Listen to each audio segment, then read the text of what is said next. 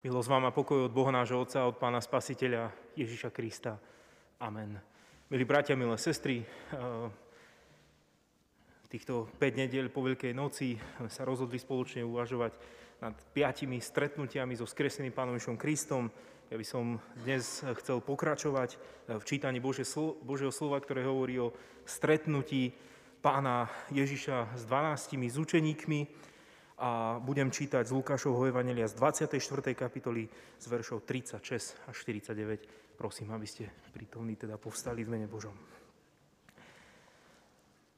Keď o tomto hovorili, postavil sa on sám medzi nimi a riekol im, pokoj vám.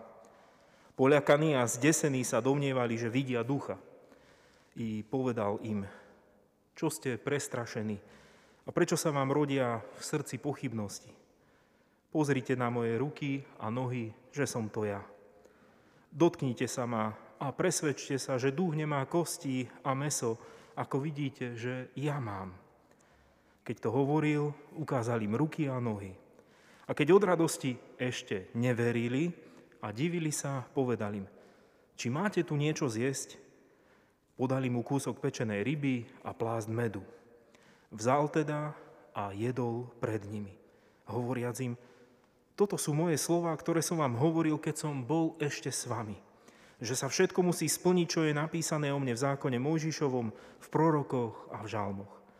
Vtedy im otvoril rozum, aby pochopili písma.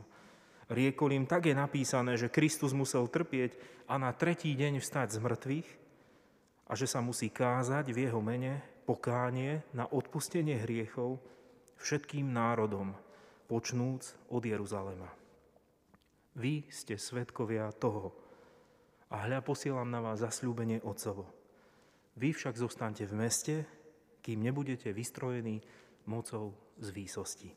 Amen. Toľko je slov písma svätého. Môžete sa posadiť, bratia, sestry. Milí priatelia, milé kresťanské zhromaždenie, milí diváci, opäť sa pri stretnutí so vzkriesením stretávame s tým bezprostredným príchodom Pána Ježiša medzi učeníkov ako by sa zjavil uprostred nich a nachádzame tam podobu ako v tom Jánovom evaníliu z minulého týždňa, keď pán Ježiš prešiel, prišiel cez zatvorené dvere. Zdraví sa slovami o pokoji. Pokoj vám. Vníma ich nedôveru, vníma ich pochybnosti a strach učeníkov. A mnohí teológovia vo svojich výkladoch e, k tomuto biblickému textu, k tomuto Božiemu slovu hovoria o dôležitosti tohto pozdravu. Pokoj vám zdôrazňujú aj oni, pripomínajú, že už v tomto pozdrave je cítiť tú ľudskosť Pána Krista, ten život, ktorý je v ňom.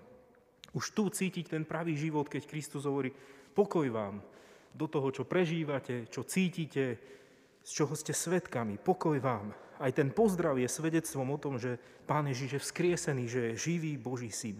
Nie vidina, nie duch, alebo len nejaká emócia. Tak ako to bolo pred ukrižovaním, keď prišiel do tohto sveta s jeho posolstvom. Slepí vidia, chromí chodia, malomocní sa čistia, hluchí počujú, mŕtvi vstávajú a chudobným sa zvestuje evanílium, tak aj všetko po tomto pozdrave je odpovedou na to, čo je v našom vnútri. A Kristus o tom vie. Nič z tých božích vecí sa neskončilo, skriesený Kristus je živý a završili sa akurát dejiny, dejiny spásy, ktoré došli zasľúbenia, naplnenia, že ten, kto verí, bude ozaj spasený. V čom po tieto dni nachádzate vy pokoj? Kde je váš pokoj? Cítite sa pokojne? Cítite sa kľudne? Máte pokoj v tomto čase a v tomto svete? Odkiaľ čerpáte pokoj do týchto dní? Máte vnútornú radosť do tejto neobyčajnej doby? Akýkoľvek náš strach, akékoľvek pochybnosti, ktoré máme, nemajú vplyv na účasti Pána Boha na našom reálnom živote a svete. Uvedomujeme si aj dnes, že svet sužuje choroba, na hraniciach zbroja národy a zhromažďujú vojska, ale predsa aj do tohto dnešného sveta znie pozdrav skrieseného pokoj vám. A v tom je cítiť, že Boh nás pozná, vzkriesený Pán o nás vie vníma, vidí a cíti, čo sa deje a čo prežívame. Zaujímavosťou pre nás je, že tieto procesy ani pri učeníkoch nie sú automatické. Všimnime si to v dnešnom stretnutí so vzkrieseným. Ani tí, čo pána Ježiša poznali bytosne, neprijali jeho skriesenie so samozrejmosťou. Jednoducho, hoci pán Ježiš riekol pokoj vám, nenastal automaticky v srdciach učeníkov. Skôr naopak. Plnili ich pochybnosti, strach a domnienky. Pán Ježiš dokáže rozpoznať srdcia ľudí. Vedel to aj pred ukrižovaním a pozná naše vnútro, naše myšlienky až do dnešných dní. V Žalme 139 čítame Preskúmaj ma, o Bože, poznaj moje srdce, skúmaj ma a poznaj moje myšlienky. Vidť, či som na ceste do trápenia a veď ma cestou väčšnosti. V tomto známom biblickom verši čítame o tom, ako byť každý deň pod takým Božím dohľadom. Jednoducho žalmista chce, aby všetko v jeho živote bolo Bohu známe. Každá myšlienka. Skriesený pán Ježiš pozná svojich učeníkov a ich myšlienky. Dokonca v Lukášovi v 5. kapitole čítame, že pán Ježiš vidí aj do srdc protivníkov. Na to zákonníci a farizei začali premýšľať a hovorili, kto je tento, čo sa rúha, kto môže odpúšťať hriechy, ak nie sám Boh. Ale Ježiš poznal ich myšlienky a riekol im, o čom premýšľate v srdciach? Všetko je Bohu známe. Aj my sme zvyknutí na modernú technológiu. Otlačok prsta nám odomkne dvere na dome, auto či mobil. Posúvame sa ďalej, mobilné zariadenia na základe našej tváre nás pustia pracovať so zariadením. A možno aj v tejto chvíli nebolo by to jednoduchšie pozrieť sa Ježišovi do tváre, keby učeníci hľadeli Ježišovi v tvár do jeho očí a tak sa uistili o jeho blízkosti? Učeníci potrebujú ten fyzický kontakt. A práve na toto reaguje pán Ježiš tým svojim zjavením a svojimi dôkazmi. Ruky, nohy, meso, kosti, hlad, ryba, plást medu. Ale všimnite si, že celá tá aktivita ide od pána Ježiša. On robí všetko preto, aby sa dal poznať učeníkom. Hoci Ježiša vidia, počujú, majú všetky zmysly na to, aby sa presvedčili o skriesenom, stále pochybujú. Ani rany, ani Ježišov hlad ich nevie dostatočne uistiť o tom, že majú pred sebou toho ukrižovaného pána. A následne sú potom naplnení emóciou radosti. Od radosti ešte neverili, divili sa. Ježiš im ponúka svoje ruky, nohy a chce si tiež niečo zajesť, aby sa naozaj presvedčili, že je to on. Keď im nestačí fyzická blízkosť a prítomnosť, vysvetľuje im, čo to je. Všetko sa stalo práve z dôvodu naplnenia týchto dejín spásy. Pred vstupom do Jeruzalema pán Ježiš povedal, vtedy vzal k sebe 12 a hovoril im, aj hľa vstupujeme do Jeruzalema a splní sa všetko o synovi človeka, čo napísali proroci. Podobne pri poslednej večeri, pred vstupom do záhrady, pán Ježiš hovorí, lebo hovorím vám, že sa musí naplniť pri mne, čo je napísané. A počítali ho medzi zločincov. Plní sa totiž, čo je predpovedané o mne. A tak aj všetko toto fyzické, o čom čítame, tá radosť Kristovho diela, tie zázraky, uzdravenia, bolesť na kríži, umúčenie, hrob, to všetko fyzické a to všetko reálne, sa stalo tak, ako to bolo predpovedané Božím slovom. Áno, keby sa to všetko nestalo, nikdy by Kristus nemohol ako vzkriesený pán teraz učeníkov viesť k tomuto pokoju. Ak by nebolo tých proroctiev v písme, nemohol by sa naplniť čas Božích zasľúbení.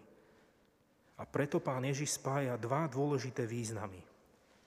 Božie slovo a život človeka, ktoré sú v ňom hlboko prepojené v Ježišovi sú neoddeliteľné. Božie slovo a život človeka.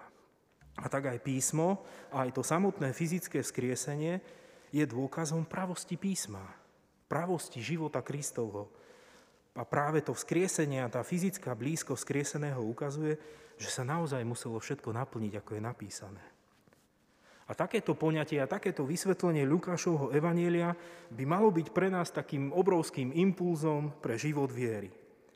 Písmo dáva môjmu fyzickému životu zmysel. Písmo dá zmysel môjmu bytiu. A keď sa spojí Božie slovo s môjim fyzickým životom, keď naplno Božie slovo sa stretne s našimi životmi, keď teda tie zákony, zasľúbenia preniknú naše každodenné pohyby nôh, rúk či pier, tak dostane náš život absolútny zmysel. A to je ten pokoj vám, ktorý na začiatku je v pozdrave. Všetko sa muselo tak stať. Všetko dáva zmysel, keď Božie slovo je spojené s fyzickým životom. A evangelista Lukáš to ešte zdôrazňuje a dáva tomu až taký extrémny dôraz, keď v 45. verši hovorí, že tam sa stal zvla- taký zvláštny a veľký Ježišov čin a dar, že otvoril im rozum, aby pochopili písma. Pán Ježiš im otvoril rozum, aby pochopili písma. Učeníci dostali dar, že oni ten cieľ spoznali. Zmysel všetkých slov, naplnenie písma. Jednoducho povedané, oni to pochopili. To skutočné, to fyzické, to, čo predtým zažili s pánom Ježišom, a čo sa ani po ukrižovaní, ani po vzkriesení nezmenilo. To všetko ostáva, to všetko platí a muselo sa tak stať. Môžeme v tom vidieť taký Boží plán a Boží cieľ. Mnohí aj ponúkajú takýto Boží plán a Boží cieľ ako rámec pre osobný život. Často použí, používajú aj kazatelia slova typu tvoj život má zmysel a cieľ. Pán Boh na to myslí. Pros Pána Boha, On ti ukáže. Hľadaj a modli sa. Stanov si ciele svojho života, priority svojho života a modli sa a Pán Boh ti požená. Ale dnešný kázňový text hovorí skôr o tom, že všetko, všetky spisy a všetky tie skutky majú cieľ v Ježišovi. Písmo ako celok odkazuje na Ježiša a jedine on je kľúčom k pochopeniu celého písma v kontexte života a Božieho stvorenia. Čiže nemáme my pred sebou len nejaké také emocionálne povzbudenie a potešenie, že Boh má s tebou plán, Pán Boh ti dá zmysel a cieľ pre tvoj život, ale z pochopenia tohto textu môžeme skôr konkrétne povedať, že tvoj fyzický život, tvoje bytie bude mať cieľ iba s Pánom Ježišom keď spojíš ty svoj život s Božím slovom v Kristovi, keď sa primkneš Ježišovi, keď ti On otvorí zmysel pre seba, tak ty budeš mať cieľ svojho života pred sebou. Jednoducho s Kristom v Jeho slove budeš odhaľovať zmysel tvojich každodenných dní, tvojho bytia a všetok tvoj čas. Tvoje fyzické schopnosti, tvoje dni vo viere v Pána Ježiša dostanú zmysel. A tak si chceme aj dnes povedať, že v Pánovi Ježišovi Kristovi sa spája tvoja časnosť aj tvoja väčnosť. Tvoje stretnutie so vzkrieseným Pánom Ježišom jednoducho ti dáva to, že nebudeš len šťastný a spokojný pre tento pozemský čas, ale ono to bude mať dosah pre tvoju smrť, pre tvoje vzkriesenie a ty budeš jednoducho smerovať v tomto čase k väčšnosti. A teraz, čo k tomu máš, k takémuto životu? No písmo, máš Kristovo slovo aj dnes. V ňom je Kristus živý a v ňom je prítomný. Prakticky ten pokoj Boží zažiješ so životom s Bibliou. V Ježišovom mene môžeš byť svetkom Krista. Môžeš denne čítať, skúmať, zvestovať a prežiť deň v osobnom pokáni. Apoštol Pavel to v prvom liste Korínským 15. kapitole takto zhrnul. Odovzdal som vám totiž predovšetkým, čo som aj sám prijal. Že Kristus umrel pre naše hriechy podľa písem a bol pochovaný a v tretí deň bol vzkriesený podľa písem. Apoštol hlásal nielen pokánie, ale verejne utvrdzoval bratov a sestry, že v mene pána Ježiša a v jeho slove je Kristus prítomný v tomto svete a v každom spoločenstve skrze Ježiša Krista. Tá Ježišova prítomnosť aj dnes volá človeka k obráteniu a takisto, ako hlásal a vyžadoval Jan Krstiteľ, ho volá k novému životu. Pripravujte pánovi cesty, vyrovnávajte mu chodníky, každé údolie nech je vyrovnané, každý vrch a kopec znížený, čo je krivé, nech sa vyrovná a hrblaté cesty nech sú uhladené. A všetci ľudia uvidia Božie spasenie. Toto hovoril Jan Krstiteľ. A sám pán Ježiš povedal tiež, neprišiel som volať spravodlivých, ale hriešných kajať sa. A takéto obrátenie nemalo predstavovať len tú prítomnú zmenu myslenia, ale aj to špecifikum, ktoré sa deje v mene pána Ježiša. To, čo sa deje v Ježišovom mene, v tom pán Ježiš mocne pôsobí. A poštol Pavel v skutko 16. kapitole vyhnal zo služobnej veštiacej dievky démona. Pavel sa hneval a obrátiac sa povedal tomu duchovi, prikazujem ti v mene Ježiša Krista, aby si vyšiel z nej. A vyšiel z nej v tú hodinu. V Ježišovom mene, aj v tomto čase, aj v tomto svete, je jeho pôsobiaca prítomnosť. Vzkriesenie znamená, že v Ježišovom mene je spása. A k tomuto boli pozvaní prví učeníci. Vy ste toho svetkovia. Oni toto poznali a prijali v stretnutí so vzkrieseným, že v jeho každodennej blízkosti, keď budovali v jeho mene církev, je pokoj, spása pre nich a pre celý svet od Jeruzalema až do končín zeme. Tá Ježišová pozemská činnosť, ktorá bola zameraná na vyvrcholenie a ukrižovaní v vzkriesení v Jeruzaleme, sa teraz stáva cieľom pre všetky národy. Aby každý človek vydával svedectvo o pašiovom príbehu a v Ježišovom mene každý našiel väčnosť, radosť, pokoj a blízko skrieseného. Amen.